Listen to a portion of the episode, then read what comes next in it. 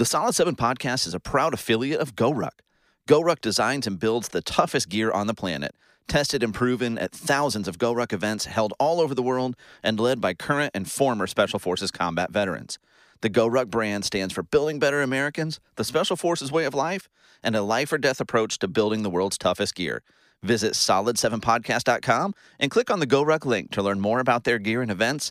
And a portion of every purchase and every event registration you make will go to support us here at the Solid 7 Podcast.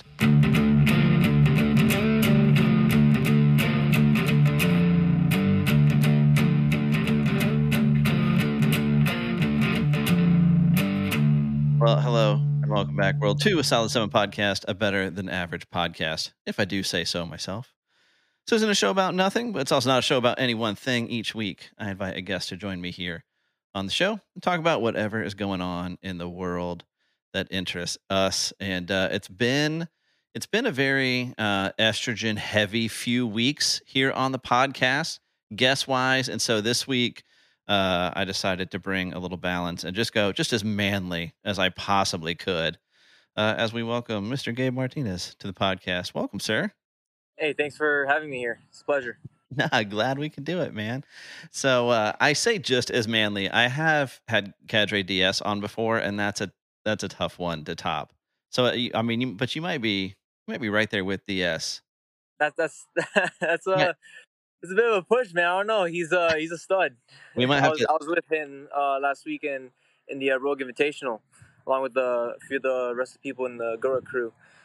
Nice. Yeah. Well, we'll have to settle that argument on the mats sometime maybe coming up in April. So, but regular listeners listeners will know that uh, we're big fans of GoRuck here at the Solid Seven Podcast. Of course, both founders, Jason and Emily, awesome people, have been uh, previous guests. Cadre DS has been on before, and uh, we're uh, GoRuck affiliates and just big fans of GoRuck's gear, GoRuck's events. But it's been a while. Of course, we run a, a little a little GoRuck read for our affiliate uh, ship every every episode, but it's been a while since we went go ruck heavy and uh, you were available, and so this seemed like the uh, the right time to put a little little focus on go ruck.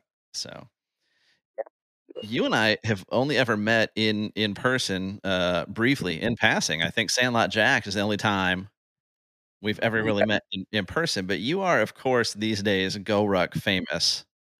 Uh, so listeners, if you follow if you follow GoRuck social media, if you get on the website, you will see pictures of Gabe 100% without fail.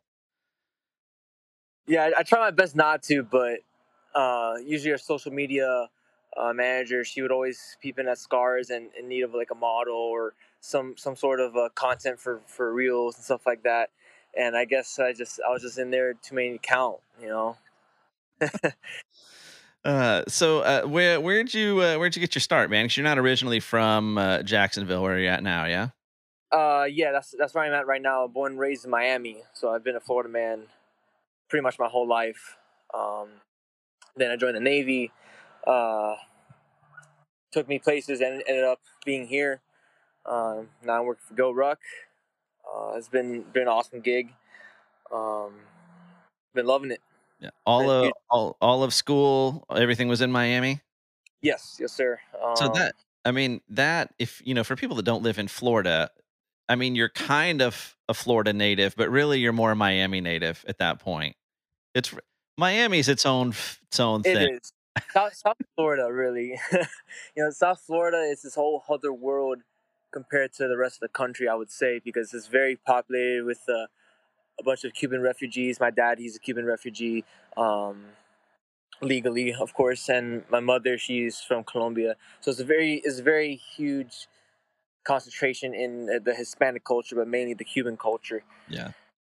You know, I, I do miss it. Uh, mainly the food. Yeah. that's that's the biggest thing I miss.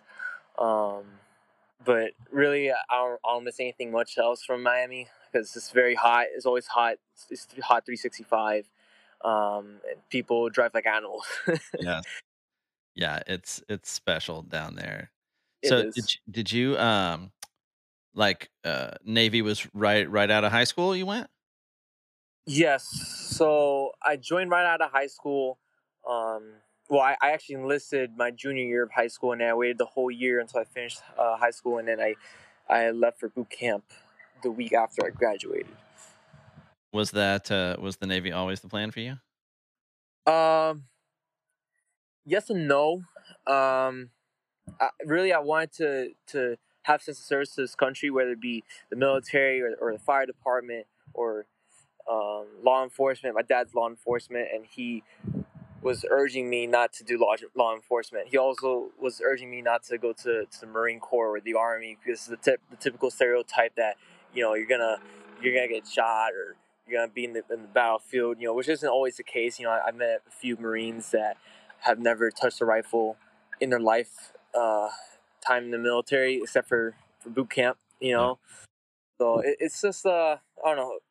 Over over the years when I was in the the short time uh, I was in the Navy, you know, I gained a lot of knowledge of just how, how things worked, and, and my parents took grasp of that knowledge as well. You know, it wasn't wasn't exactly what I thought it was, and near, you know, it wasn't what they thought it was either. So, took, took a lot out. It's a little different from the recruiting posters. Yeah. Oh yeah, one hundred percent. You know, the, yeah. the recruiters will do where they can to to get their quotas in. uh, when did when did you enlist? What year was it? That was 2019. So. Okay, so for the listeners, because we're uh, we're an audio only podcast, Gabe looks roughly 15 and a half years old.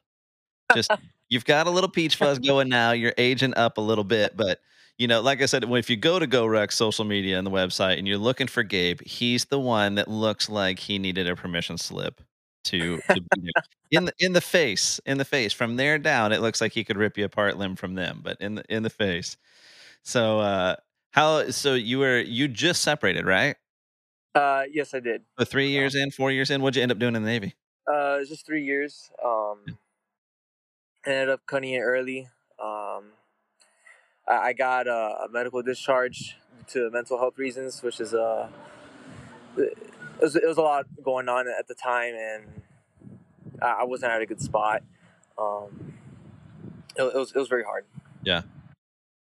So, I mean, because of GoRuck, you know, I found a, a new place to call home, and I was actively engaged for you know setting myself up for success. I always had some kind of plan of, you know, whenever I get out the military, I want to be financially stable at the very minimum, you know, to sustain myself and, and still be independent. You know, I didn't I didn't want to move back home with my parents. Um, as much as I love them, to the bottom of my heart. You know, I, I want to live my own life and, you know, do the things I want to do um, as any adult should, right? Yeah. Yeah, should. Once upon a time, that's how we all thought. Yeah. So, were you like uh it's we'll get into your level of fitness because it uh I'm not gonna put it lightly, it screwed me a little bit at moments at Sandlot Jax, your Jack's your level of fitness. We'll talk about the weight of your ruck. but uh have you have you always been fit, always been athletic? Like were you in in sports in school? So in school towards high school I was in the junior ROTC program. Um that that's what inspired me to join the military. Uh they they really took all the good things, just like GoRuck, they took all the good things from the military and they implied it to, you know, build better Americans, build better citizens, you know, which yeah. is what I was all about, really. Um, that's what inspired me to join the military.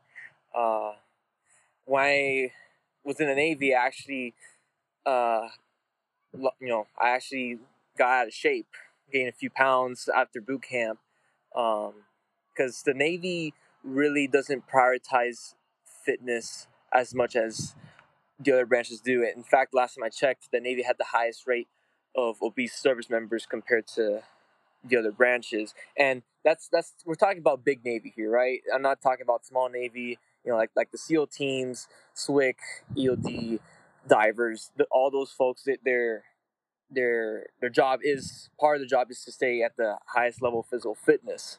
Yeah. You know, and then you have like Greenside Corpsmen that work with Marines and some military police that obviously, you know, you have to stay in some sort of shape for that kind of job.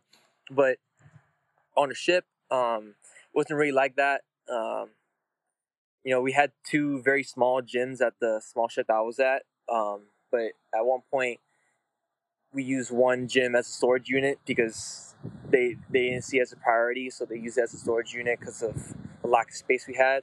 And the other one was just constantly being renovated for whatever reason. Usually, So- usually for paint jobs. Yeah. So the only guys getting a workout were the guys doing the renovation. Yeah, essentially, or people who get off uh, the ship early. You know, Yeah. because I was an engineer. Uh, engineers are usually the ones that stay on the ship the longest. I'm talking about ten hour work days on a good day. You know, 12, 14, 16 hour work days are normal. Good times. Yeah, See, see, see the world, right? Join the Navy. Right. Yeah. Well, speaking of small Navy, I got all excited about this episode and I skipped maybe the most important part of the podcast, which is that we're fueled by Jocko Go. You're sitting there with a Jocko Go. I'm sitting there with Jocko Go, and we haven't cracked them Sure. open. Let's let's let's do it, man. Do Little it. small Navy toast to Jocko here. Now, uh, I've got. Is this your first Jocko Go? no, I've had a few Okay. Uh, have you had the not- not- tropic? mix, but I take it once in a while. Well, have you had the new improved flavors though? I actually haven't. No, I have not. So the new improved, I think that's probably what you have there. It's a whole new ball game. So I've got uh, a pink uh, mist lemonade here. I think you've got a Tropic Thunder. Cheers, I sir. Sure, cheers. Yeah, that's the good stuff right there. Oh yeah. Oh yeah, I, got- I gotta say that one's uh probably my best, my favorite flavor. I do love my my pineapple. Yeah, the the new improved are uh, they are in fact new improved. So uh, uh, so when was it? You so right out of high school, right in right into the Navy. Uh, you know, you're you're out on ship or whatever. How did you end up into Go Ruck? How'd you find out about Go Ruck? Like, what kind of was your entry drug there? So I found out about Goruck just out of pure luck, you know, and it felt like things lined up for me out of sheer coincidence or some kind of fate that that just lined up for me perfectly. Because one day I just I was just bored, you know, I was just tired of sitting on my ass all day doing nothing. Uh, after doing that already at my job, you know, I was I was so tired of doing absolutely nothing that I still kept doing nothing when I came back home uh, to my to my barracks. So I just thought one day, you know, why not do something? I don't know, do something that not a lot of people normally do. You know, I've never really rucked in the Navy because the Navy doesn't really do that stuff unless you're boots on the ground. Um, so I just bought a military pack from from I don't know if it was Mystery Ranch or Eberlestock, some some some brand. Uh, like a, a duct tape uh, pig egg. Just threw it in there, and I just humped it for a few miles. You know, um, that was cool. Then I didn't even search this up or anything, uh, like how to do any of this stuff. It was just knowledge I had from a few of my buddies that, that were Marines. And then one time I was on leave, uh, I was back home in Miami, and I was scrolling through my Instagram feed, and I saw uh, Go Ruck's uh, or Coffee or Die magazine's uh, mini documentary about pre-selection, and I just see people getting thrashed. I see this Jack dude; he looks like he's suffering, and like just like music playing in the background. I'm just here thinking to myself, "What the f- going on?" Sign me up because this looks awesome yeah. horrible, but but definitely awesome.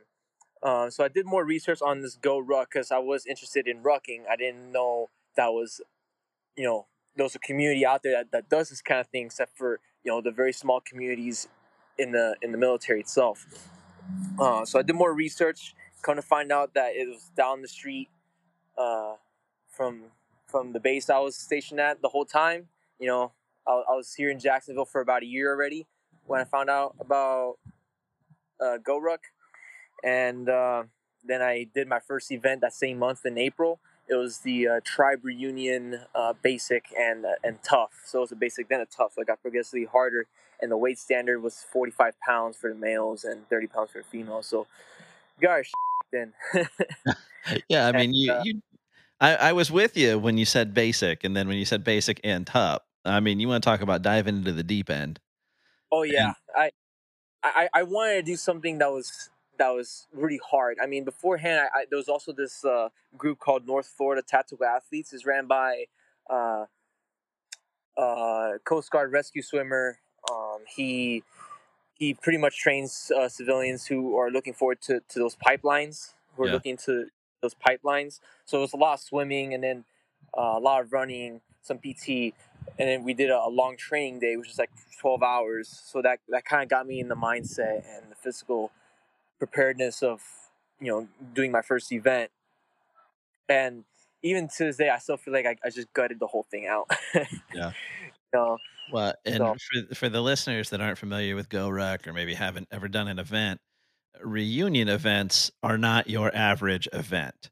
oh Um, no, it's you know it's the reunion events are they're they're kind of incorporated. I think at this point, I don't know if this will be. That's how it was last year, where it's incorporated into Sandlot Jax. So I don't know if it'll. last s- that's hard, but Yeah, but uh, you get it's it's GoRuck's homecoming. If you've uh, if you're uh, in the GoRuck Tribe program, or if you've completed events before, everybody's welcome to come and do the reunion events. And there there's some extra good living at the reunion events. sure, indeed. So I mean, you could have started with harder things, but not much harder. Right. I mean, my first heavy, I did it uh, with 45 pounds. That was a dumb idea. Uh, I thought I thought to myself, oh, I did my first two events with almost no training, and I managed to do it with 45 pounds.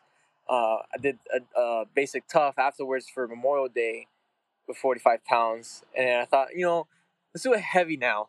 You know, let's just do a whole HCV. Um, it was Cadre Cleve and Cadre Hand um, that ran it. It was for D Day uh, over in DC, uh, 77th anniversary for D Day. Um, so I did a heavy with a 45 pound plate, and I was hurting. I was hurting really badly, especially towards the end. And as we transitioned to the tough, I, I actually switched back to a 30 pound plate. I brought it with me just in case I had doubts, which, yeah, I, I had doubts indeed. like, I, I, I might, I may or may not finish this whole thing and get my bolts with a 45 pound plate. But I know I could definitely do it with a 30 pound plate. Yeah, yeah. So need to say stuff. Uh, you know, So, some background for listeners, since it's been a while since we've hit on GoRuck. So, if you haven't looked it up, just from hearing me talk about it on the podcast, um, hey, you can get a. We'll we'll do the short version because you can go back, listen to the podcast uh, with Emily McCarthy, listen to the podcast with Jason McCarthy, listen to the podcast with Cadre Diaz, and you can get a lot of of GoRuck information there. But so rucking, like Gabe described when he got his start, throw any old pack, throw a grocery bag on your back, put some weight in it, and go for a walk, and you're rucking. That's that's rucking at its most basic. You're out moving, you've got some weight on you. Doesn't have to be a lot, doesn't have to be fancy, and you can get out and ruck. But you can you can start to get a little more advanced with it. And so Go Ruck was founded initially as a as a company making gear and uh, turned into uh, you know R and D turned into events turned into uh, what Go Ruck is now. So there's all these different events that you can do. Um, and they're all really based, um, even the quote unquote easiest ones uh, are based uh, on special forces training and special operations training. So, um, what those guys go through, and I, I guess gals, depending, uh, you know, we've seen it on TV, you see it in the movies. There's there's specials on it now. So these Go Ruck events are intended to be a, a little taste of that. And some are more intimidating than others. We've talked a lot on here about um, star courses, which are just a ton of fun. I think the perfect entry drug to to Go Ruck. If you're intimidated by all this, but you want a little taste of that real kind of special forces training, you can you can go do an, a basic event, and then uh, from there you can move on to a challenge, and then there's heavies, and then there's some other things which uh, we'll really get into before we're done here. If you really if you want that that that real real taste and uh, they're all there. So you're always doing it with weight on your back, and so there's all the events. There's rate, weight requirements based on uh, whether you're male or female and how much you weigh. Uh, and then if you're feeling a little extra, like Gabe, you just carry the heaviest thing you can find.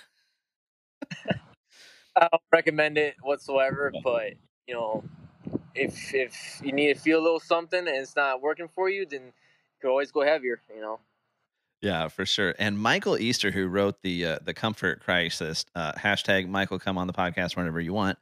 Um, but uh, he does some great breakdowns in his social media where he's really been getting into the science of rucking lately. Uh, he's talked with Peter Attia about it. And if you're like, oh, how much weight should I use? How much should I be training with? If you want to try out rucking outside of a Go Ruck event, he's like just recently he broke down the math of here's how much weight like maybe you should use or the max weight, and that's that's good stuff and that's easy. um, to go and find. So when your your first event was that basic and tough, when was that? That like, was uh, April of 2021. Gosh, dude, it feels like you've just been around GoRuck forever. Like it doesn't feel like it's. It has felt like a journey, even though it's only been just a bit over a year, um, year and a half at this point. But you know, a lot has happened in the past year and a half. like it's, you know, in and out of GoRuck. You know, it's just a lot of things just happened in my life that uh, just completely took a huge turnaround. You know. Yeah, for sure.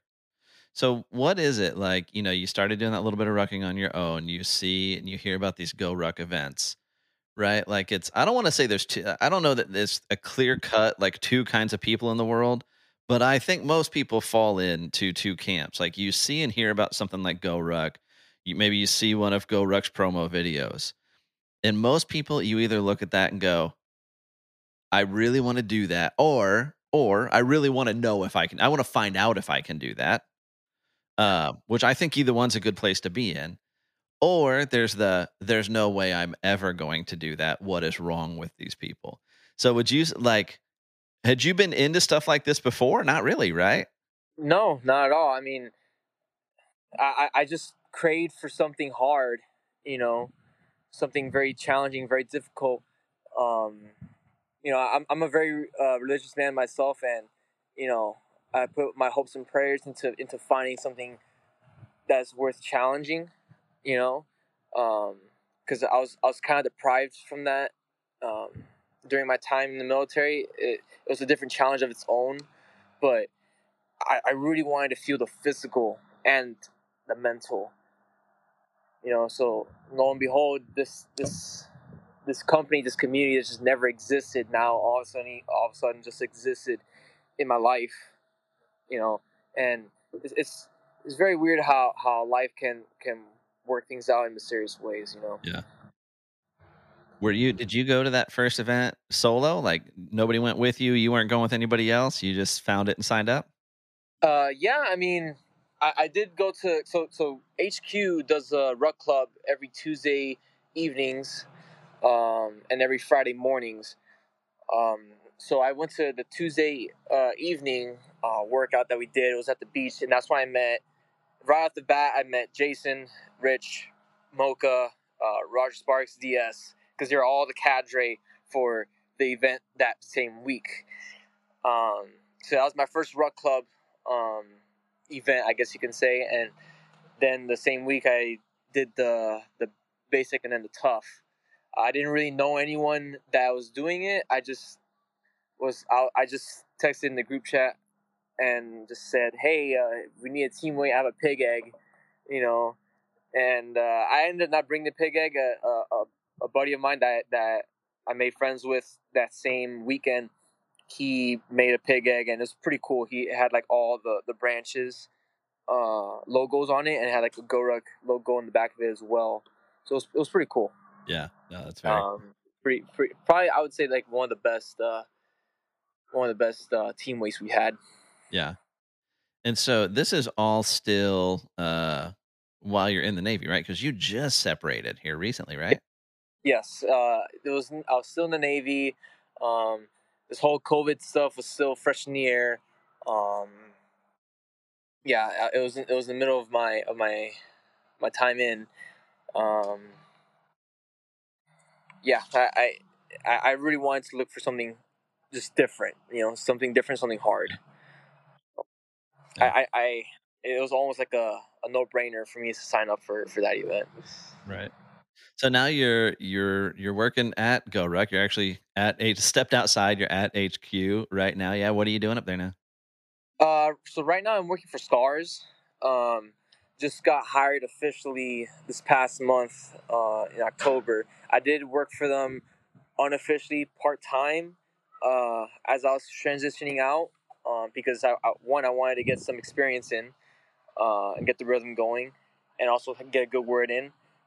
Uh, and two, I also wanted to be productive as I was transitioning out because because during that whole time you're transitioning out, you're not really doing much except checking in to command uh, twice a day and and doing some paperwork. Sometimes you just check in twice a day and then you just go home. Uh, so it was a whole lot of nothing. Yeah. Um, so I, I wanted to to be productive and set myself up for success. Um, yeah. so sure. like for about three months, I was working for them unofficially, and then uh, around October, uh, this past this past month, I got hired officially uh, as a Scars tech. That's awesome, man. So, uh, listeners, again, you like Scars is uh, for uh, any other business. It would probably be recall called like I don't know, customer service, repair department, all kinds of things rolled into one. Uh, but uh, GoRuck makes the absolute toughest gear in the world. Uh, and somehow people still manage to break it, which boggles my mind. But when they do, you just clean it first. For the love of God, clean it first. Oh, uh, and then uh, you ship it off to Jax Beach, uh, and it comes back to you like new, maybe a little better. Yes, sir. Please, please uh, flip those rucks inside out, and uh, you know, clean the bottom of those rucks. the, our text get upset uh, yeah. small things like that you know, and it's just one less thing to, to deal with because uh, very recently we've been we've been crushing the queue.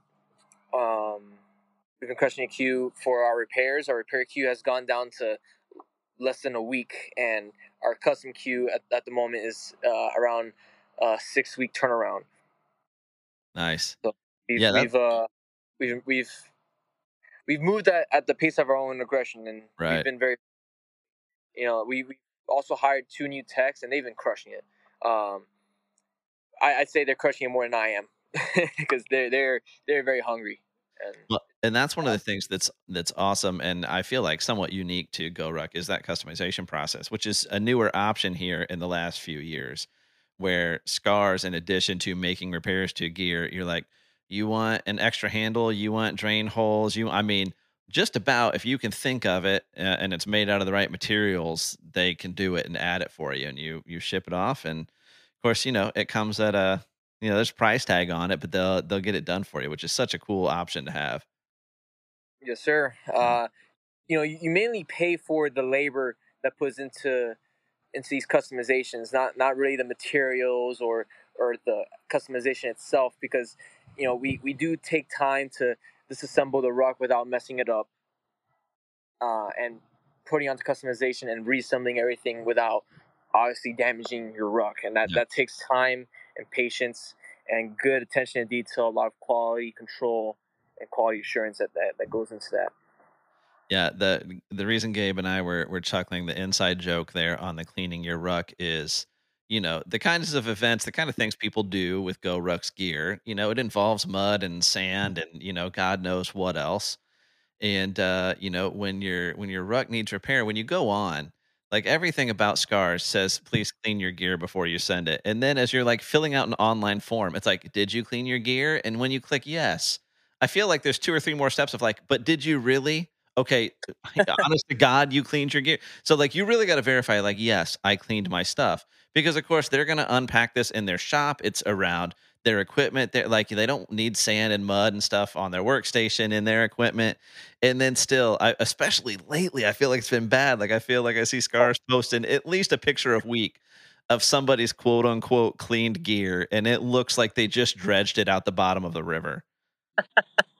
Yeah that happened like this past uh, two weeks i remember uh I think it was our, our customer service representative, uh, uh, Angel. She opened up the package and she did not even take the ruck out of the box. you could see straight in there.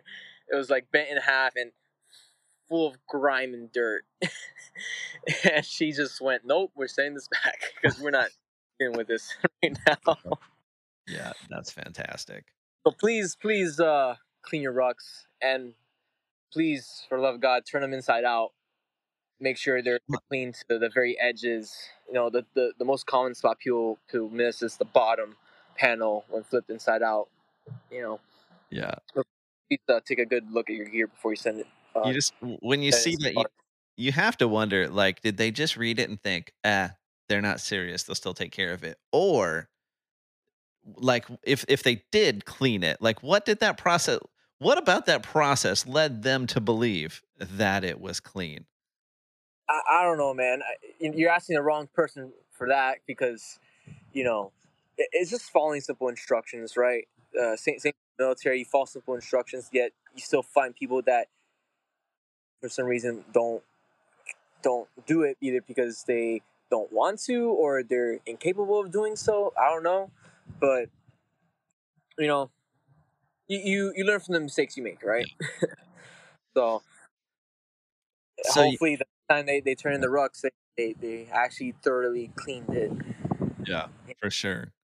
So your experience, I feel like with GoRuck is a really, really cool, really special, really unique one in that you did have that proximity to HQ. So a lot of people will do an event and they'll get to know some people there. They'll they'll kind of it's hard to, to go through an event and not feel kind of connected to your cadre first of all. So again, listeners, if you haven't heard us talk about it before, all the cadre, all the people running these events are either former or current special forces or special operations.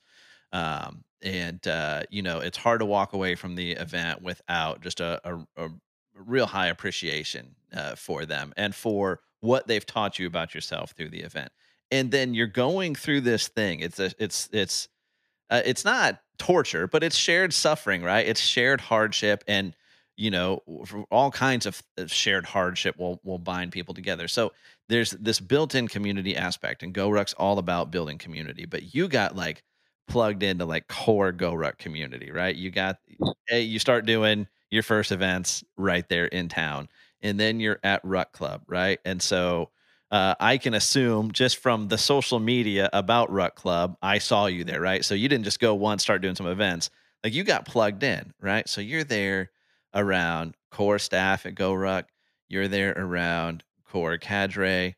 You're spending time with these people. You're building relationships with these people, right? These are friends. These are mentors, right? and so, um, and I and I'm leading up to something here because you had a, a, a real unique experience here recently, which is part of what I thought would be a, a, cool time to have you come on to the the podcast and kind of talk about your GoRuck experience. Is um, so we talked some about the events, right? So uh, just kind of like a thirty thousand foot overview of the standard events. A basic event is going to be like four to six hours long, right? Over a over a certain distance. GoRuck's like likes to under promise and over deliver, but it'll be somewhere in there a challenge, which is like the OG core Go Ruck event, right? That what do we uh, what is it now? We said 10 to tw- 8 to 10, 10 to 12? Well, 10 to 12 hours. Yeah, something like that. Again, under promise, over deliver. Now you've heard Gabe mention heavies. Heavies don't play around. Heavies are a 24 hour long event. But plus could, could yeah. be some time. Yes. yeah, especially if you go do like a brag heavy. But you got to understand these like don't confuse this with a mud run right? This isn't it, it's just not that. This isn't a race. This isn't a competition. These these are team events and the the cadre want you to succeed. They want you to finish. They're not going to make it easy. They don't want you to finish so bad that they'll kind of lower their standard because the the goal is to come out of this with that taste of special forces and special operations training and to learn something about yourself, to learn something about leadership, to learn something about teamwork, right? But they they want you to finish. Nobody's trying to get you to quit. And then there's all kinds of mixes of these events, right? Like you heard Gabe talk about getting his bolts. You can go and in one straight run on a weekend, you can do uh, a ba- I'm saying challenge, but I'm supposed to say tough now, I think, right? So uh, you know, basic, yeah, it's not, not a light anymore either, but a, a basic, a tough, and a heavy and you get a special patch. All the these GoRuck events, you f- successfully complete them, you're going to get a patch. Um, and you can't buy them. You got to complete the event to do it. And uh, so, but if you do all three in a row, you get a special patch with with bolts on it, and you can do back to back heavies. Why? I don't know, but you can. You can do that if you want to. But even then, incredibly difficult, absolutely. But are you on your own? Absolutely not. It's a team event. Cadre wants you to finish, they want you to succeed. But there's this extra special side section of events. Uh, and I think I might have even talked with uh, Jason about it when he was uh, on the podcast. Uh, that Jason really isn't even particularly, as he sells it, uh, a fan of. But GoRuck does um, a couple different flavors of selection events. So there's uh, is what what do we is the is the one day we call it pre-selection?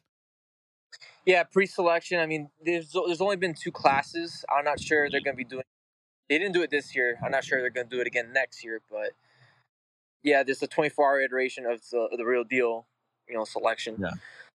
So as we as we talk about these special forces and special operations units, right? So we're we're talking SEALs, we're we're talking uh, Green Berets, um, you know, uh, PJs, that that whole genre, Delta, which of course doesn't exist, but we all know it does. Um, all all that kind of stuff. There's the the courses to get into these. Almost everybody these days, if you have a TV or you've been to a movie theater, has heard of BUD/S, which is the selection course um, for the SEALs. But all of those units have their own selection courses, so that's where selection comes from. And selection is different from all other Go Ruck events in that you are on your own. It is not a team event. Uh, and it's not that the cadre don't want you to finish, uh, but they're not there to teach you something about yourself. They're there to enforce a standard. You will either meet the standard or you won't meet the standard. Uh, and so the selection event proper is 48 hours long. Um, there were early on, and then uh, again here recently, which we'll talk about. Um, the selections, there was a lot of what they called black black classes where no one met the standard, no one finished selection, no one got a patch. Um, and there, you know, a lot of times it was, well, if I had just one teammate, I could have finished. Okay, well, Go Ruck is very fair. if nothing else, Go Ruck is fair. So team selection became a thing. I think has team selection run more than once though? Uh, team assessment, yes. Yeah. Uh, have ran it. They didn't run it this year. Uh, probably because they're they're mainly focused on uh, uh, building up Sandlot. Yeah. Um, and focus on on making sure that that runs smoothly. Uh, I from the rumors I've heard they might do it again next year. Yeah. Not not probably sure. Don't quote me on that. Um, but yeah, in the past years they have done team assessment. It's like selection, but you do it with a partner. Yeah. You know, so it's it's and, it's, it's more of a possibility to finish. and uh, you know, true to form, more people did did finish. Yes, so it, it, it, was more. There were more finishes for that than the, than there are for selection proper. And then there's the the pre-selection, which is that 24 hour um, taste. So Go Ruck just recently uh, held uh, a selection class in uh, in Jacksonville, and uh, Gabe was a participant. What was yes, sir. What was your number? I was roster two four two four. So let's like start to finish. Assume no one's beyond this description. Nobody's ever heard of selection. They've never watched the coverage. They have no earthly idea what we're talking about. Uh, what you you I would assume had a better idea of most maybe what you're walking into. But what's what's that process look like? You you you show up, you get your start point, you show up to the start point for selection. What's going down? So the first thing is is administrative, right? You know, you start off, you know, with the cadre checking you in. They weigh your rucks. They give you your roster number. They make sure they understand any kind of medical conditions you have. Um, it's just a check-in process, right? Um, you know, every year they they like to change it up a bit. You know, they do like a bag dump. This time they did it during the welcome party. um, which mentally didn't, didn't really throw me off. I it was bound to happen. Uh, always expect for the worst, and when the worst happens, it's not a surprise, right? Um, and we also do a PT test. They did uh, something new. So they call it the BFF, the uh, basic uh, functional fitness uh, test. It, it, was it was something new, a little harder than I thought. You know, you did your hundred pound one miler, did you know 60 for 60 we did this uh, workout it was the 10 by 10 that was actually really rough. Yeah. well let me um, let me back you up a little bit. So you said you said your roster number. So this is why i kind of wanted to establish your your relationship right? Like you've been around go ruck a ton. You've been around these guys a ton. Like again these even the cadre these are friends these are mentors. And you show up to to selection and you get that you're not gabe anymore your roster number. And that for that period that you're a participant in selection, that relationship has changed. Yeah, I mean, it's it's it is what it is, right? You know, I'm not you know, coming into selection, you got to have that mindset of these cadre are not your friends right now. They're here to, as you said, enforce the standard. Yeah. You know, in in their in their eyes at the moment, they're not looking at you know friends. They're looking at candidates, right? Not nothing more, nothing less. Um, so so they are very fair with you know that kind of thing. If if people are ever concerned about, oh yeah, this this this uh this person who attended selection, he's been doing a lot of events with this cadre. Uh, you know, it doesn't matter how many events he did uh, with the cadre. You still you still can't you know you can't talk to them like if they, if you're doing a, a, a tough or a basic. You know, it, Yeah. it's it's selection. Selection is a whole different event. You know, I, I wouldn't even categorize it as a GoRuck event. It's just Yeah. a different on its own. Well, and you You get happen to yeah. a lot of GoRuck rucksacks. they'll you know it's all it's funny uh, jason always goes back and forth on how much coverage there's going to be of a selection event how much they're going to to put out there for people to consume and it goes back and forth and it's been in different ways but occasionally when you're watching the coverage you get this glimpse into what a challenge that really is for the cadre because there are guys and gals there like you that they know that they have these relationships with these friendships with and they'll be a, away from all the candidates out of earshot on video talking about how much they're rooting for a given person who's still in it. But when they're in earshot there's no i mean there's not even a drop of that. There's no sense of that. It's Nope. it's still just it- it's just the standard Yeah. so it's like it's like boot camp, right? Almost like boot camp, I would say, where the instructors in boot camp, you know, they they they don't know these people, but they're there to do their to do their job, right? Yeah. Whether it be whether it be to, uh, you know, make him a sailor, a marine, a, a soldier, an airman, and I, I say that also it, it obviously translates to the selection processes for uh, all the different branches, whether it be BUD/S or SFAS, where the case may be, right? You know, it's it's, So it's the- instructor and, and uh, Yeah. it's instructor and candidate. Yeah. that's more nothing less. So I want to I want to break down for listeners that maybe haven't aren't as familiar with GoRuck some of the things you talked about in that BFF segment. So is it is it BFF which makes it sound like best friends forever, but it's it Right. BFF right? Uh, this is this thing is not your BFF. It's not like like like I said that that ten by ten workout that we did that was that was brutal. So it, Uh, it, it used to be uh, to every class prior to this, it was like the military's like basic fitness test. It was a certain number of push-ups in a in a lot of time, sit-ups in a lot of time, pull-ups in a lot of time, and uh, inevitably this always. Well, one, how many people were were registered? Do you know? So seventy three signed up for the event, and only forty three showed up. Yeah, which is pretty standard. And then still during the functions test, even when it was the old version, you'd still weed people out. So you would assume this is people they've done events before, they're coming in fit, they're coming in prepared, they know what this is. And then still that basic fitness test would still be a failure point for some people, but they changed it up to this. So you said uh which you just kind of threw it away because I know it wasn't the first time you had done it, but a, a 1 mile 100 pound ruck. So exactly what it sounds like. Um, you're covering a mile with 100 pounds. What was the time hack for it? So I I believe that all the all the BFF uh, uh, circuit stations, the whole thing, it was probably beta tested. Um, so I didn't think there was like a time hack or where the case may be, because I guess you know at that point still quit, right? Yeah. Which I'm not gonna lie, I had I already had doubts of quitting for whatever reason. You know, for me personally, it's very hard to start the engine cold, and when it's cold, man, that's like the worst part for me. That's that's that's that's my weakness at least. but um, yeah, I mean, it, it was beta tested. It was uh, some of it was programmed by uh, by Nichelle. Uh, she's our new uh, tribe and training uh, uh, lead trainee lead trainers. Um, she's also a coach at the CrossFit gym I go to, uh, Total Control here in Jax Beach. Um, so she she programmed uh, the, the the BFF um, course that that fitness test. You know, we, yeah, we still did our, our push ups and sit ups beforehand, and then we did the the BFF course.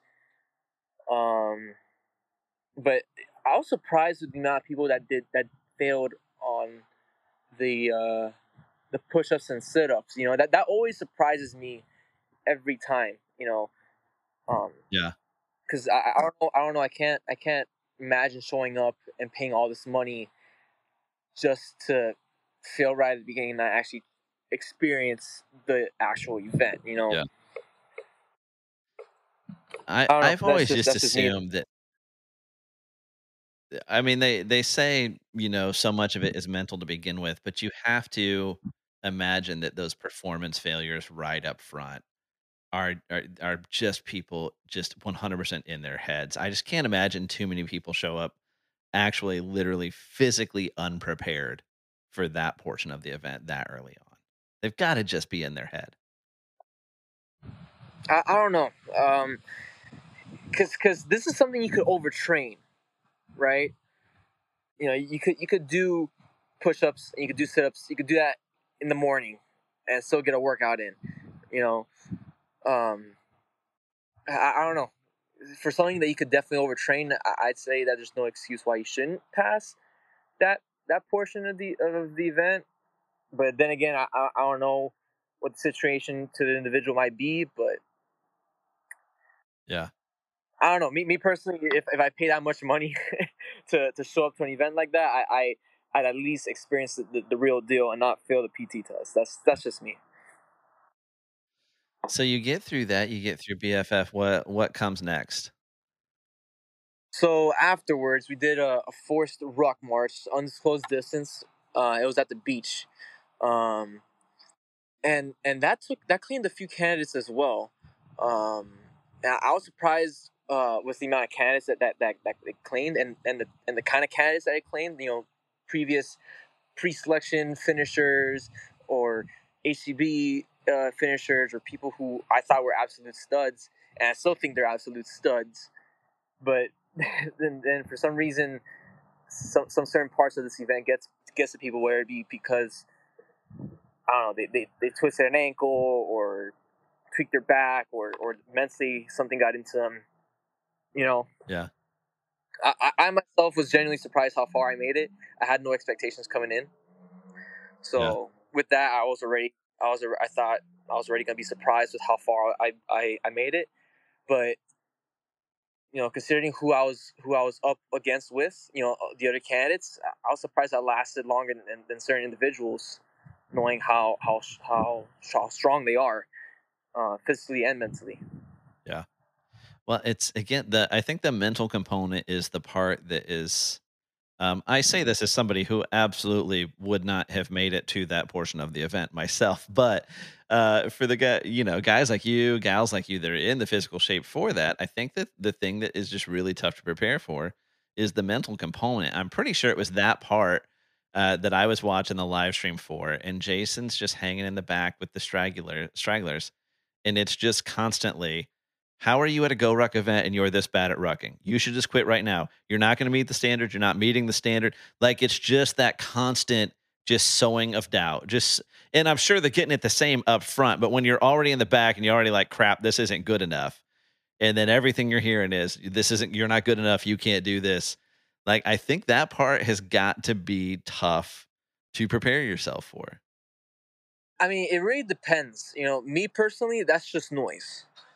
The The noise doesn't bother me. It's just when when I'm alone and I really get into my own head. You know, that that's that's really where the, where the, where the mental part goes for me. For some, you know, the the cadre are really good at, at chipping away into into people's minds and, and giving them reasons to doubt, whether it be screaming at their faces, telling them they can't do it, or telling them, "Hey, it's okay if you quit, man. We understand." You know, that Yeah. that that would that would probably get me. You know, like especially if, if I'm so like delusional at that point and and I I have no sense of what's what reality is, and then Yeah.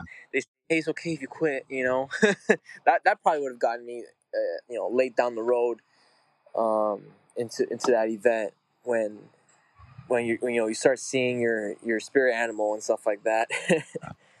Can't Well, make up what reality is sometimes. you know, and for listeners that you know you don't live near the beach or or you haven't been around beaches much, Like, even just you're just going to the beach for a day, like, when you're just hauling your crap out to the beach, walk walking through sugar sand and back, it's a different thing than walking on the sidewalk, than walking on the grass, like, so much energy from every step you take is just sucked away by the sand.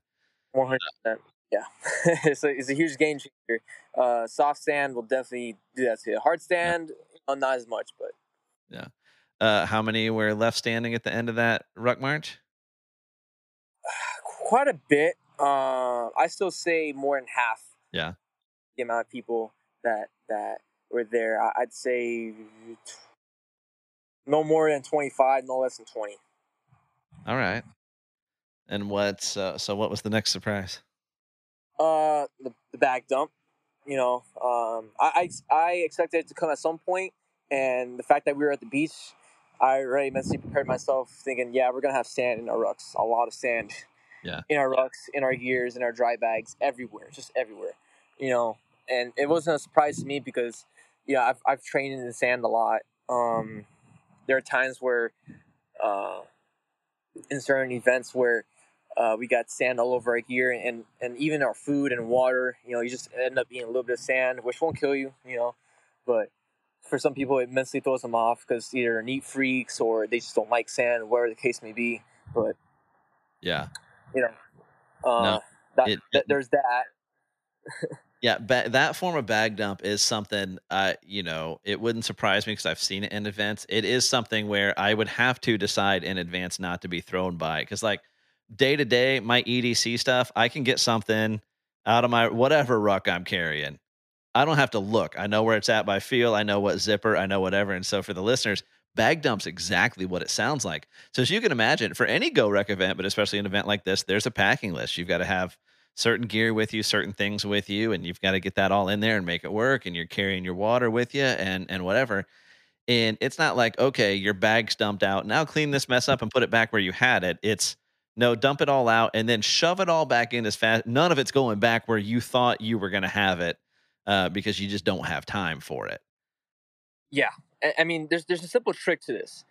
Just throw everything in there. I mean, people putting the ruck plates inside their in their plate pocket. That alone, you're already wrong.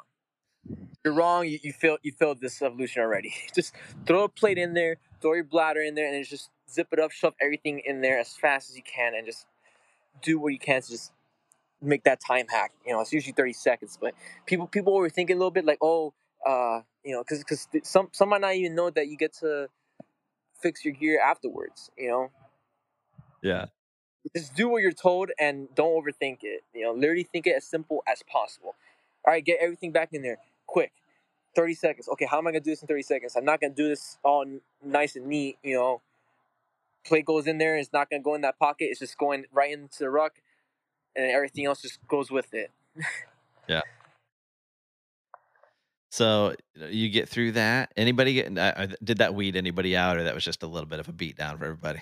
Um, it, it didn't it didn't kick anyone out, but it did uh, cause some strikes for some folks. I, I remember seeing a certain certain individuals that were just they just couldn't get their things in there either because they had too much food. Uh, I know this guy showed up with sixty pounds in his ruck without food and water. I'm like, why would you do that to yourself? That alone is just no. You don't. You don't. No. Yeah. you know, this event is gonna be hard enough already. You want to control every advantage you can have. Yeah. You know, and that is just that. That's the time we don't do stupid stuff like how I did with my first heavy. That that's just pure stupidity. There's no room for stupidity in in selection. Yeah. Well, and you hit on something that we haven't really talked about is is them getting a strike, right? So it's you it, it, you can't necessarily just go grit your way through selection. You can just be tough and say absolutely nothing is going to make me say I quit. Ja- people ask Jocko all the time, like we're big fans of Jocko. Like, how'd you get through BUD/S? Which it's funny to hear him talk about it because he doesn't think Bugs BUD/S is that big a deal. He's just like, you just don't, you just don't quit. That's how you get through. Like, it never crossed my mind to quit. So you could just be that determined, but you can performance fail out of selection if you're just not getting, if you just can't get the task done. if you're just not meeting the standard. So you might not want to quit, but you're going to be done whether you want to be or not with enough performance failures. Yes, or, or if the cadre is also concerned about, uh, you know, they're concerned about you medically, like, uh, I don't know, let's say let's say you're passing out or you're not keeping your balance, stuff like that, and wherever the case may be. I know I know one one guy got dropped due to hypothermia. He was like the one of the last four. Um, I was kind of bummed when I see him when I saw him drop, you know, but you know he'll he'll he'll be. I, he said he'll be back, but we'll see uh, in the future. It's got to be so frustrating to Yeah, I- to get med drop like that. when, when your when your will is so strong that you don't want anything to to get in the way, but then then happens all of a sudden. You know, it, it and obviously that's not the first person that's happened. You know, I, I know Chad Malone. He he had to essentially med drop himself um, when he was showing symptoms of rhabdo, which is understandable. You know, Yeah. you don't you don't risk your health for it. Some some individuals have nothing to lose and they want this more than anything, and they're willing to do that. And I I wholeheartedly understand that as well. So it's, it's there's a lot of gray areas in, in different topics when it comes to this uh, main topic about selection, right? Yeah. From from you know not making it to the reasons why not making it. The list goes on and on. Yeah. So, uh, did you uh, did you get some strikes? So I did. My first strike was uh, after that Forced Ruck march. I was one of the stragglers. I was like, Really? I was yeah. I was the second to last because I thought to myself, I am going to conserve my energy. I, am getting the strike. I know I am, but I guarantee the pe- most most of the people at the front are gonna burn out because they gave it their all at this forced Ruck march, and then what's coming up next is gonna be so much more brutal and and body. So I might as well just keep my own pace and and, and at least make my body warm because it was cold. It was it was really cold. Um, a lot of people were shivering. Um, I, I didn't really feel the cold until after the welcome party. Um, because after the welcome party, we did the the, the twelve miler. Yeah. Um, and that that's where I dropped because all we did was just ruck, obviously. And uh, what happened to me is what happened at the fifty miler last year here in Jax, where it came to a certain point where my hip flexors just started tightening up, and I just started limping. And Yeah. I couldn't go any faster than limping, maybe walking if, if I if I really somehow grabbed the, the strength to do so. No, we were. That was kind of our first like uh, promoted Go Ruck event that we were kind of going to as a podcast. We came up and did the 12 miler that same weekend, and remember- li- yeah, listeners can can listen to the recap on that. It was in like it was not a Florida day. It was unbelievably brutal. No, sir. And and I'm I'm so glad I'm not doing it this year because this, this year it's gonna be raining again. Yeah, we we skipped. We're not pushing that one this year. We skipped it. yeah. uh, I am gonna do Chad 1000X this year. Yeah. Uh, high and uh, people out there do it to support you know veterans uh, suicide awareness. Yeah, we've had uh, Sarah Wilkinson, Chad's wife's been on the podcast with us here before, and we're we're big supporters of uh, of Chad 1000X. Uh, putting trying to put together something here locally that I'm going to put out for the listeners to come out and uh, maybe do that with a few of us. Uh, maybe maybe on Veterans Day. We're still trying to work out the details, but links to Chad 1000X uh, and the Step Up Foundation stay on our website pretty much year round. So listeners, if you want to learn more about that and, and participate and support that cause, definitely encourage you to do that. So that's that's coming up. The Go Ruck event for that's coming up this coming weekend.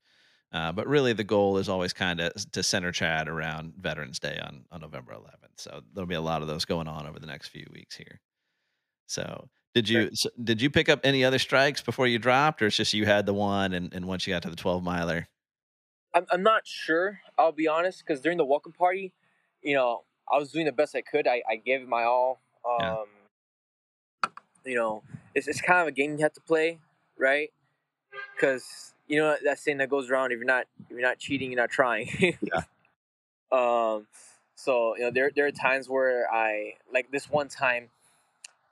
Uh, they made us go grab sixty pound sandbags, and there were no more sixty pound sandbags for me to, to grab. I was like one of the last people to grab it, and Cleve was like, "Well, grab what's left. You gotta grab an 80. and and I grabbed an eighty. Then we dropped it by a surf of the beach, so it got more wet than it was already. And they made us drop a rucks uh, where it's, it's gonna be dry, and that was my opportunity of okay. After I drop my ruck, I'm sprinting back. I'm stealing someone's 60. Sorry, whoever just stuck with my 80. but if you're not cheating, you're not trying. And it also pays to be a winner. Sometimes to be a winner, you got to play the game. Right? So listen, I feel extra for this person because I'm I'm gonna backtrack to, to where we started here. So Sandlot Jax was the the inaugural event for Sandlot Jax, which is just this big three day fitness festival in Jacksonville Beach that GoRuck put together last year. Uh, Jason, Emily, the whole crew had had enough with the social distancing, had had enough with the the pelotons and the treadmills, and decided it was time for us all to get back together face to face. And it was a killer event, and I can't remember how many patches I walked away from. I it, I didn't have the biggest haul I saw, uh, but I I had a decent one. But so um, there were all these GoRuck events baked into it. There were there was non GoRuck stuff. There were speakers and uh, already this year shaping up. Sebastian Junger is going to be doing a talk there, which is amazing. If you haven't checked out any of his books, do it. But so you know, there's a couple of, of GoRuck events based in that uh, are baked in, and it was the going to be the tribe reunion event. So there was an old school light before there were basics. There were lights. Uh, I don't even know what to make of that light. It was just fun. Like I'm I'm never in the greatest shape, and it was just like it didn't really beat me up. That's how you know it just wasn't that hard. I think the hope was that a lot it would be a lot of people who their first exposure to GoRuck was Sandlot Jackson. Maybe they'd they'd hop in, and it was just a good time. But uh, was it Sunday morning? They had it. It was a a, a quasi legit basic, not the hardest basic ever. Um, definitely, maybe one of the more unique ones because of everything built in. But uh,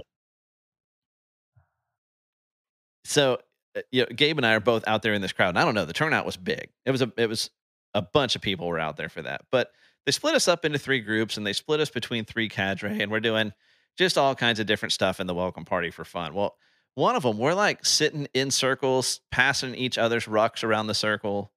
And uh, you know, you've got all kinds of different size men and women here. You're getting all different rucks and all different sizes. Um, you know, you're having sometimes you're having to put their rucks on, sometimes you're just doing a movement with them and uh, you expect some different things. You know, you're going to get some some tiny little bullet rucks for you know from some you know small framed woman, and it's got 20 pounds in it, and the straps aren't big enough to go over my shoulders, and you figure it out. But as those rucks would come along, you'd get one, and immediately in your head just start singing. One of these things just doesn't belong. And it was Gabe's ruck that weighed, I believe, roughly, roughly, I didn't have a scale, 180 pounds. Uh, Gabe had two full grown four year olds, I believe, in his ruck when I when I peeked in there. And when it came around to you, you you know, you're just you just throw you're finding Gabe in the circle and you're just giving the the evilest evil eye you could give. So whoever that poor schmuck is who got stuck with your 80 pound sandbag, I I feel you. I identify. Yeah, uh, I don't know how I, I managed to to make my ruck weigh more than it does. Well, I had a thirty pound plate, and it was a long range. The long range itself is it's a heavy ruck and material uh, already, and I had like a bunch of shirts from the day before and clothes in there. I was too lazy to pack up the morning of, and I just somehow ended up being the Blue Falcon. Uh, you know, and that's not that wasn't the first time. There there've been plenty of times I've been the Blue Falcon before and afterwards. Uh, very recently, I did a uh, before selection. I did a, an event in Miami. It was a tough, and I brought my 200 pound uh, sandbag that I recently bought because I thought to myself when when they were dropping out those those ridiculously uh, heavy sandbags, I thought to myself, what kind of idiot's gonna buy this long sandbag? And then I became that idiot. uh, found, found him. Okay. I'm, I'm sorry. I said you found him. Yeah, yeah, right away. Uh, and I thought to myself, how, how am I going to use this? Because I might just do partner WODs with it. Uh, I plan on using it um, with my roommate Dean. He also works for GoRuck. Um, might do it for partner WODs, but when I initially got it, I'm like, I got I got break this in at least. So I brought it to to the tough. Um, it was machine that was running it, and he had his old school construction uh, zip tie sandbags and you see me with my 200 pounder just empty. We, he made us fill it up with wet sand. Oh, That was that was fun. Type two fun, I would say. it's not cool. right. Dude, I would I would rather carry a log any day of the week because at least it's rigid. I don't know, man. I, I prefer I prefer something soft and that would form to your body. Uh, at one point, I, I was able to carry the 200 pounder by myself with the assistance of two people putting it on my back, uh, but I didn't have it for too long. Yeah. but the fact that it was just slouching and it wasn't making me wobble side to side, you know, it, it, was, it was. I mean, I managed to stabilize it. And towards the end of the of the tough, we ended up with two 200 pound sandbags because he made us take out the filler and filled the shell up with sand. so that was, that was awesome. No, that's that's good living. That's a good time. And what's what's so cool about these things, and I've talked about this on the podcast before, right? Yeah, these things again, like outside of selection, which we've been spending a lot of time here on, the cadre wants you to succeed, and it's just if if you stick it out, um, if you do what's asked of you, if you follow simple instructions, you you will when that patch is going in your hand, you will have done things, you will have completed tasks that I almost guarantee you didn't believe you were capable of going into it, almost without fail. Oh yeah. Um, and so that's that's what's so cool. But I, I still want to f- fill in some of the finer points on selection because it just seems like such a unique situation to me with so many of the cadre being so familiar with you and same. So when you're trailing, when you're at the back of that forced ruck march, and these are guys who have rucked miles with you, like if you were going to excel at anything in selection, it should be just plain old rucking. I feel like. Right. So were they just giving you an extra rash of crap in the back? Like they knew what you were doing. You were, uh, you know, the joke makes itself, but you were sandbagging. They had to know it. Not, I mean, not necessarily. I would say because I wasn't at the very, very back. I was at sort of like I would say second to last. Yeah. At the, um, which wasn't my intention, but then again, I also wanted to conserve my energy moving forward to the welcome party because at least in the welcome party, I wanted to give it my all. Yeah. You know, moving forward from that. Um, but it, it came to a point where it was just me and another guy, and it was Cadre TS creeping up on us. And I, I once he once he started saying something to me, I just went as far as I could to the front. So I just I, I try to stay in the middle of the pack as much as possible. Yeah. And uh, uh, there's one gentleman uh, just stopped rucking, and then uh, he had a conversation with TS. I looked back, they were still there. We kept rucking. I looked back, they were still there. I'm like, okay, I have no one on my back right now, and I know already that with the whole with half the pack way in front of me already, I'm gonna get the strike. Yeah. you know, it is what it is. You know, you're not gonna exceed at everything in selection, and in that case, I I would rather it be something that is not gonna smoke me right at the beginning, right? Yeah. So it, it's it's I, I I did give it my all, um, or at least at least as much as I was capable of. I, I could have been more prepared. Straight up honest with you, um, you know, I, I've I've realistically only had five months to, to train uh, consistently, and even so, within those five months, I could have trained more. And Yeah. I could have trained, but I have trained better because that was during the time when I was transitioning out of the military, and ever since then, I've been I fixed my my nutrition, I fixed my sleep schedule, and I was way more consistent with my workouts. Yeah. How So, so that, that that alone was a huge game changer. But still, you Yeah. know, to to show up to selection, it, it demands more than just that. How far how far in were you when you dropped? Uh, I would say twelve to thirteen hours in, and I was one of the last nine that was that was standing. And then after that twelve miler, it went down to four. Yeah. How because you've done like um you know, you've done uh, you know, basic tough heavy. You've done heavy heavies, yeah. Yes, sir. I've, I've done two heavies uh, in the course of one year. What uh so, you know, obviously you're talking about about uh, about half the time of a heavy, right? That you got into this where a heavy's 24 hours, you're you're into this 12 hours. ish. What what do you feel like was the big difference between those two? between a heavy and, between and like getting through a heavy at 24 hours long and dropping in selection at, you know, like 12 hours, 14 hours, whatever. Ho- honestly, I don't think you could you could compare selection with anything else. Yeah. Can't really give you an answer for that. The only thing I will say though is that I was genuinely surprised with how far I made it. Uh, considering that I've only had five months to, to really train for it, at least physically. Yeah. Um, but I, I knew from the get go that I wasn't ready for it. But I wasn't gonna have any kind of negativity in my mind. But and I also wasn't gonna have uh, an overly positive yet unrealistic mindset. So I wanted to be realistic, but I also wanted to to, to gain something from it as well. Yeah. Know? So that's why I came in with no expectations because I knew coming in with no expectations, where the outcome is, I'm not going to be disappointed. I'm not Right. going to beat myself up for it because Yeah. I know I know the, the the realistic side of things. I could I could have trained uh, harder and I, I could have had longer time uh, to to train and more time to just get my mind right. Um, Yeah. A lot of people don't know about this, but um, one of the cadre actually had a talk with me the two days before selection, and he recommended me to not not show up because of of um, the situation I had with the military and my my reasons of transitioning out.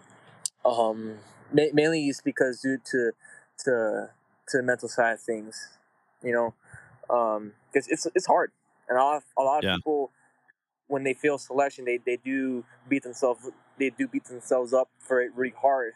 Um, you know, some people don't show up to HQ afterwards because they feel like they're like a huge disappointment or whatever the case may be. You know, I know I knew coming into that that I wasn't gonna have that mindset. Um, because if you're if you're failing, you're only learning. Really, the only kind of failure is if you don't apply what you learn. Right. Um, you don't you don't keep moving forward. Yeah, for sure.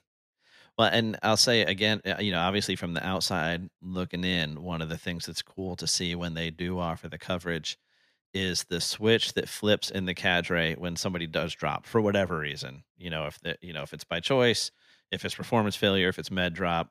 Um, you know, like I said, you get some of the behind the scenes where you see that they're they're rooting for you guys and gals, just not so much that they'll reduce the standard but at that second that you've dropped it's all support it's all encouragement it's all you know you talk about you know almost half the registered people almost half of the registered and this is not a cheap event don't show up right? So it's like you know um you know we don't do participation trophies right? You got to earn your you got to earn your patch.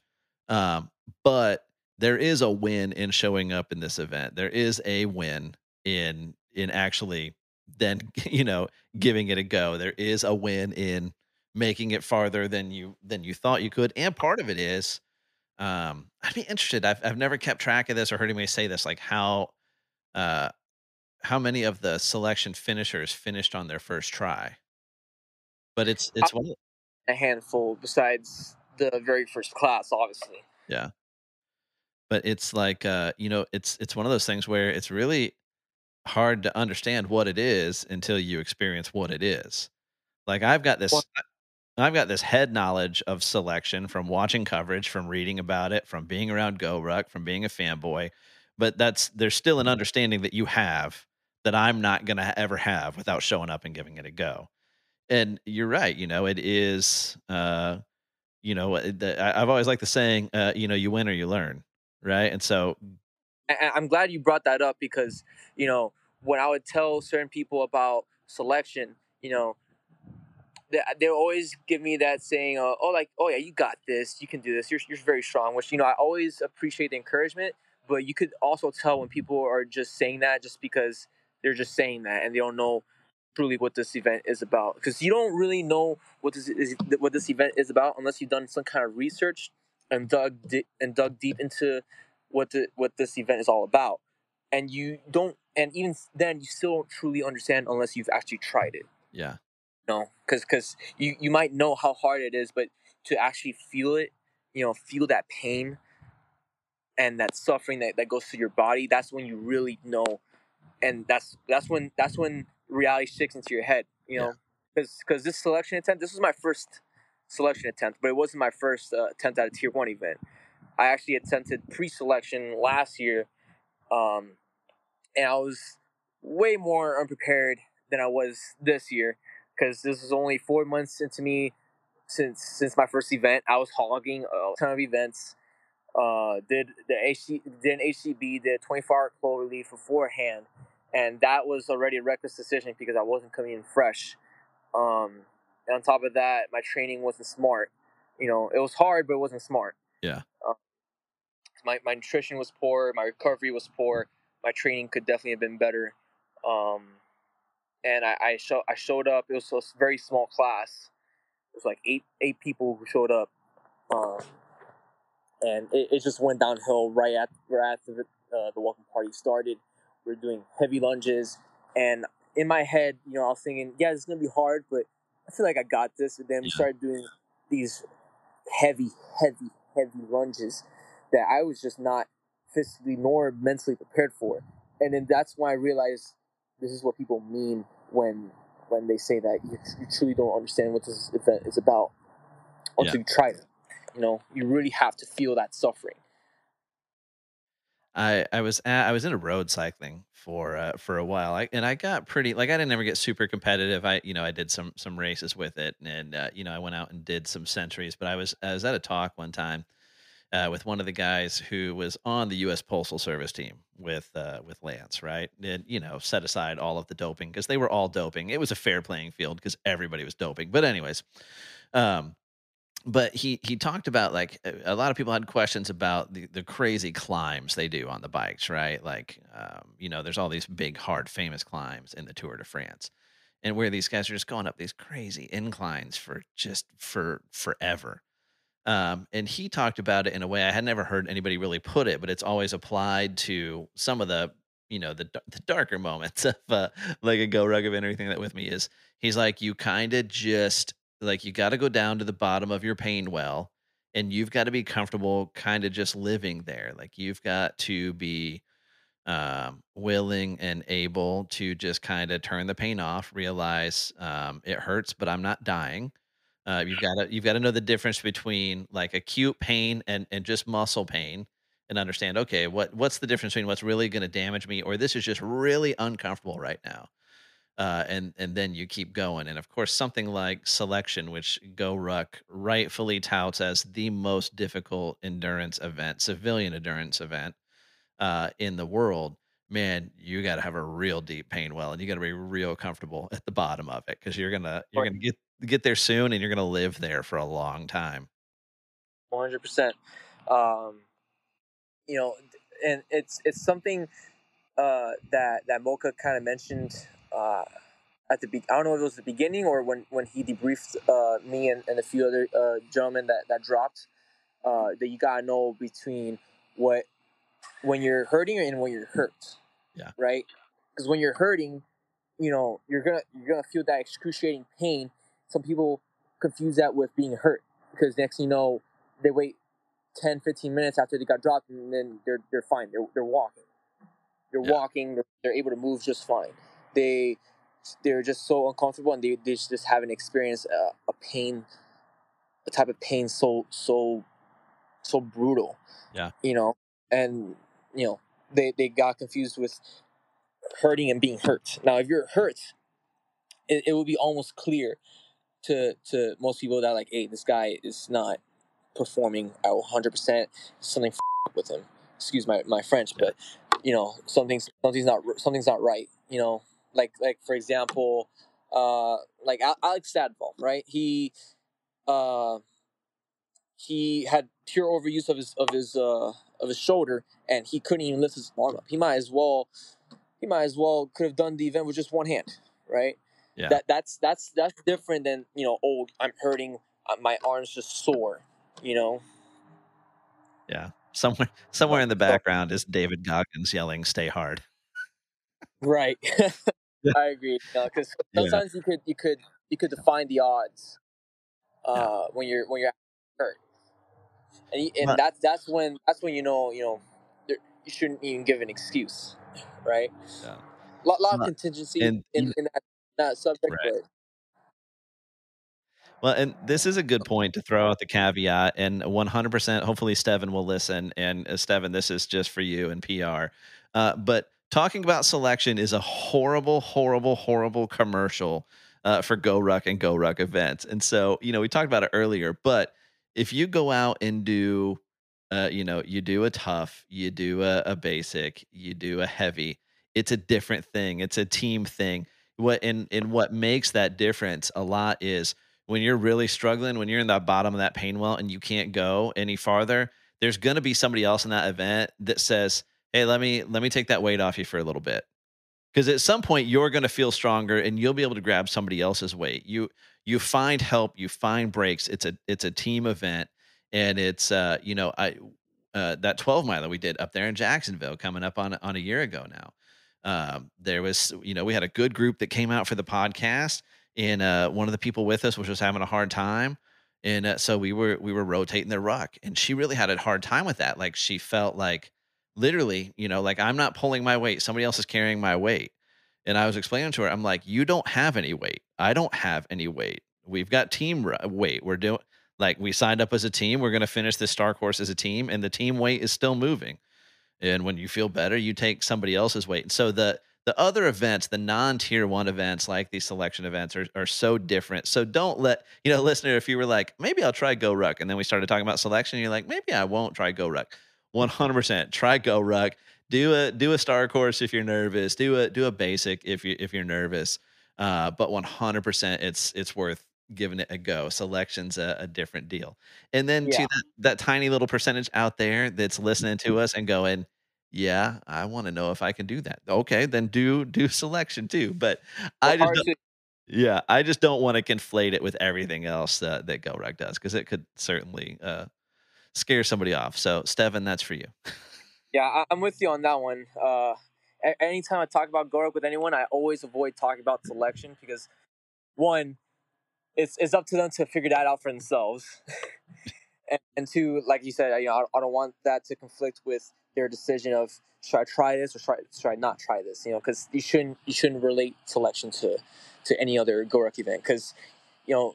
Even Jason himself doesn't even consider it a, a GoRuck event. It's, it's a non GoRuck event. There's no teamwork. There's no there's no you can't talk to the person next to you um it's just horrible Yeah. and it's not i don't i don't really say it's it's worth talking about to just just out of random you know it it also comes with people saying oh yeah i'm gonna do selection and they and they they come out and they they fail a pt test or they don't even show up you know? Because because i do respect the people who who show up and give it their all Yeah. you know? That's that's that's that's where the, my my respect starts you know? Because if you just show up just to be facebook famous instagram famous whatever the case may be that's that's not the right mentality to go to. That's why that's why i try to avoid doing these photo shoots and the more i start popping up on the websites the more i'm like no i don't, I don't want i don't want to give the bad impression you know? Like bro that's, that's listen listen if you're trying to avoid them you super suck at it. Yeah, I, I do. I, I'll, I'll take that, you know, but you know, I, at least as, if I know that that's just not my intention, Yeah. you know, because I could care less if they, they chose the guy next to me for a photo shoot. I, I, I, I wouldn't care. You know, it's not the end of the world for me. No, I mean, I I get it. Uh, you know, I'm not hitting on you, but we both know you're not an ugly dude and you're fit. But also, like, you you're a good, you are a good go ruck poster boy if that's what you are, and that you did get plugged in. You did find community in this thing. You did find passion in this thing. You've even, you know, found a career in this thing. So it's like, who who better to put forward, you know, in stuff? And uh, you know, it's not you exclusively. Obviously, other people Right. in all the social media. Uh, but I, you know, I I think you're a great representative for what Go Ruck is, what it can do for somebody, what it's what it's really about. Where it's not just hawking gear and it's not just getting out and getting patches, uh, you know, but the the community and the the personal growth really is is what it's all about. Yeah, I, I really do appreciate that greatly. Uh, you know, I, I never really see myself as like the model type. You know, that that's that's where that that's where most of the doubts come come through because you know I wasn't I wasn't fit my whole life. To this day, I feel like I I, I could be better, which you should always be, right? You should always have that kind of mindset that you can always be better at something. But you know, I never really saw myself as as model quality per se. You know, so so it, it the first few times when they asked me to to like model for certain uh, products, I was I was genuinely surprised. Like, you want me to model? you know, me me and this uh, ugly sailor face. I, I don't know, man. maybe maybe be better off picking uh you know this this CrossFit coach or this this bodybuilder. You know, or you know, just make the products look good. So I I, I don't know. I, I one thing I, I I learned from uh, in selection is that I underestimate myself a lot. You know, that I would say that's my quote unquote toxic trait that people say nowadays, right? Yeah. Um, but that's that's I, I don't sometimes I don't give myself enough credit and sometimes I underestimate myself a lot. Um, which is something I'm fully aware of beforehand and now to this day and something I'm still continuing to work on now. Um, especially as my my journey to, to next year's uh, attempt, you know, comes comes around next year or after, where where the case may be. Yeah, I was gonna say next year's in Ohio, right? Yes, sir. Oh, is that is it is it on the calendar? or You're still uh still trying to decide.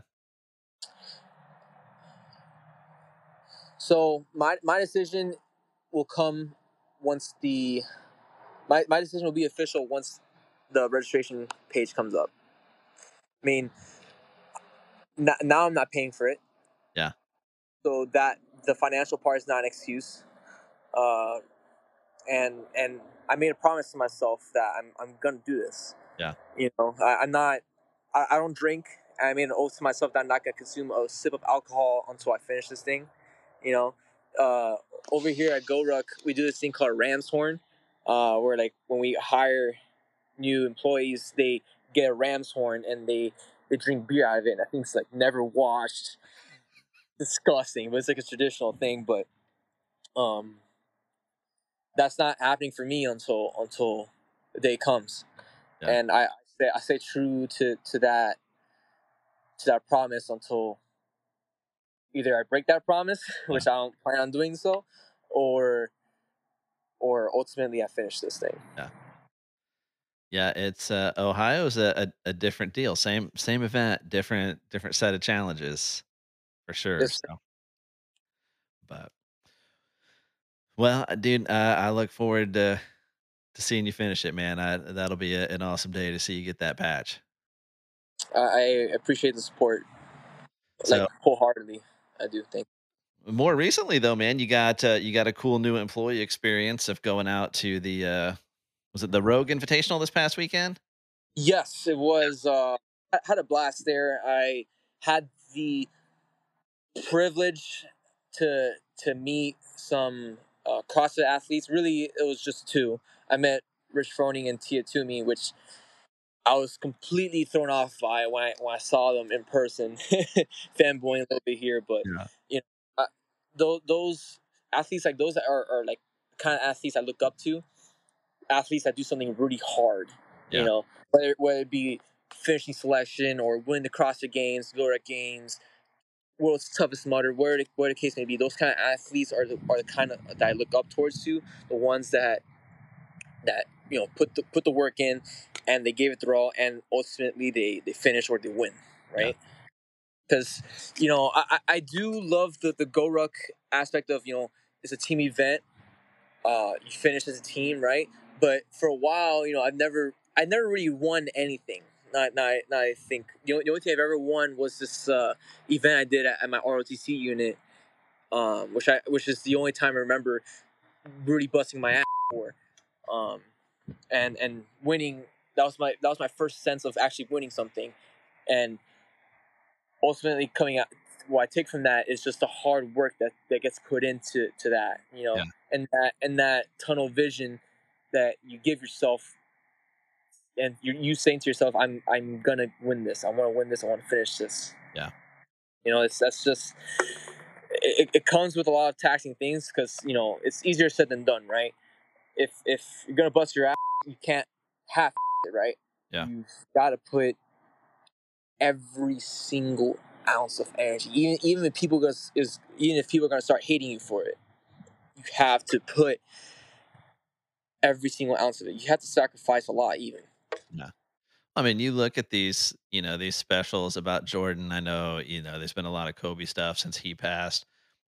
Right. But most of the time, regardless of the genre, you hear people talk about these great champions. They don't ever talk about what a great friend, what a great guy they were, how nice they were. Uh, you know, teammates, guys that won rings with these guys, talk about how hard they were to be around. But it was because it was you were going to come up to their level. Yeah, I, it, that that's that's that's just a fraction of the amount of sacrifice it takes because you know the sacrifice could mean you know not not not going out with your spouse or or you're just training you can't make time for other people or for yourself you know which is a very hard decision to make. Yeah. You know? And at that point you got you got to evaluate the worth of of that you know and when you're so far into into that that process, you you really do, do not want to afford losing everything. Yeah. Right.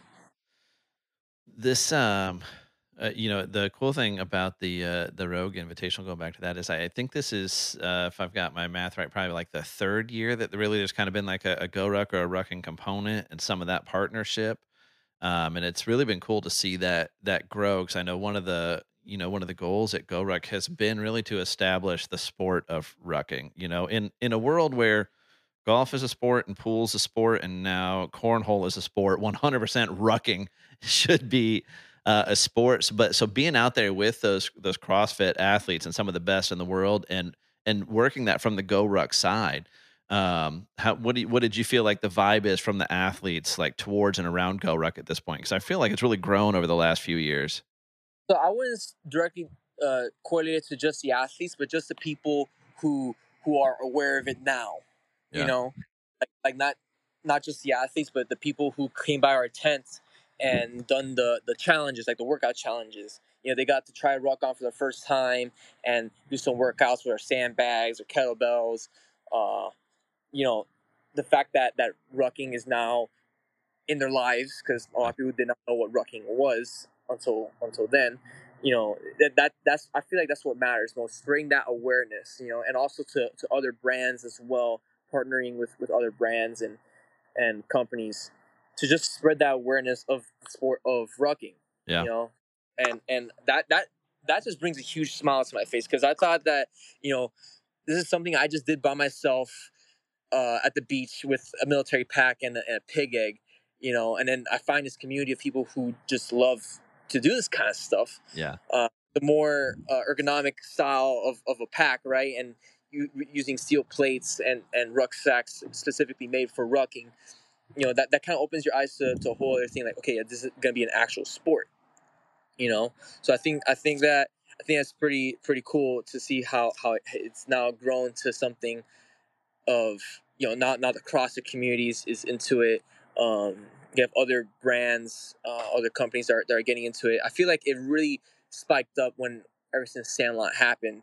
Once we had yeah. more eyes exposed to to go ruck and the sport of rucking. Yeah. Well, and to have you, you know to have people like Kelly Starrett there and to get it and be in on it and be pushing it and Michael Easter and Melissa Urban and Jason Khalipa, these big names in other areas, to have Tim Kennedy out there and get it right. And now even to see where it's carrying on farther, uh, you know, with Peter Attia, who's this, you know, big name doctor, big in the name of longevity, big following on some of the world's biggest platforms. And here you've got Attia posting about rucking all the time now, sitting down talking rucking uh, with Michael Easter. It's just awesome to to see that growth. Yeah, I, I agree. You know, it's it's almost it almost feels unreal because it, it's so it's so awesome. It feels unreal. Yeah. You know, it's it's one of those things, right? Like like just knowing that people are ha- they have awareness of this of this sport of putting weight on your back and go for a walk or, or run, whatever the case may be, which most people would think is a crazy idea. you know, like why why would I do that to myself? You know? Yeah. But then you see these communities of people that that do it and then you're like, okay, maybe maybe I'll try it Yeah. You know, maybe I'll try it out and see how it is. And people start off with, you know, moderate weight, 10, 20 pounds. And then next you know, they do the first event and then their you know paths spread out through there, you know, doing doing other uh, kinds of endurance events or whatever the case may be. Yeah. You know, I, I'm just happy to see that it's growing. Um, and I like to spread awareness as much as I can, whether it be a person on the street while I'm rucking, asking what I'm doing. I'm like, oh yeah, I'm I'm, I'm going for a walk Yeah. with some weight on my back. It's called rucking, right? Um, either to that or or you know volunteering at the Rogue Invitational. That was that was an amazing opportunity for for spreading that awareness, and I I I loved I loved every single moment of it. Yeah. No, we're I, I've been a big fan for for a long time. I've talked about it on many podcasts. As a podcast, we're big fan supporters. Obviously, affiliates encourage everybody 100%.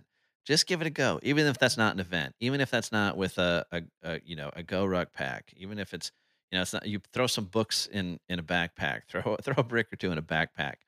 Um, you'll be surprised what it'll do for you, especially if you invite somebody to go with you.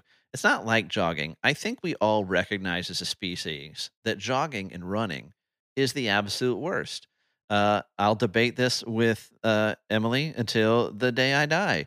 Uh, running and jogging is the worst. You know what you don't see when people are out running? Smiles. Uh, Emily's tried to sell me on this runner's high. I don't believe it exists. It's a myth. But I believe in a rucking high. I believe in getting the same kind of aerobic benefit and strength benefit that you would get from jogging with less impact and while you can actually talk to a friend uh, you know and while your eyes aren't bouncing up and down. Like there's just no downside to rucking. It's just awesome. It's all upside. And we I, I always encourage listeners if it sounds crazy cool. Just give it a go. You don't know what it is till you do it. Just give it a go. Yeah, I, I agree with you. And and to people who hate running, right? Give give ruck running a try, and then you'll you'll appreciate running.